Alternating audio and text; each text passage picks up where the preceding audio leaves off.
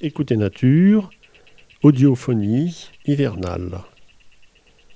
L'installation pour la nuit d'un hydrophone dans une mare ici en pleine des morts peut réserver parfois de nombreuses surprises. En cette fin de janvier, avec une température relativement douce, c'est une grenouille agile qui chante sous l'eau à partir de 3 heures du matin.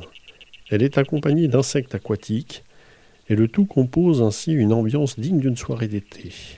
Et ça vaut bien 5 minutes d'écoute.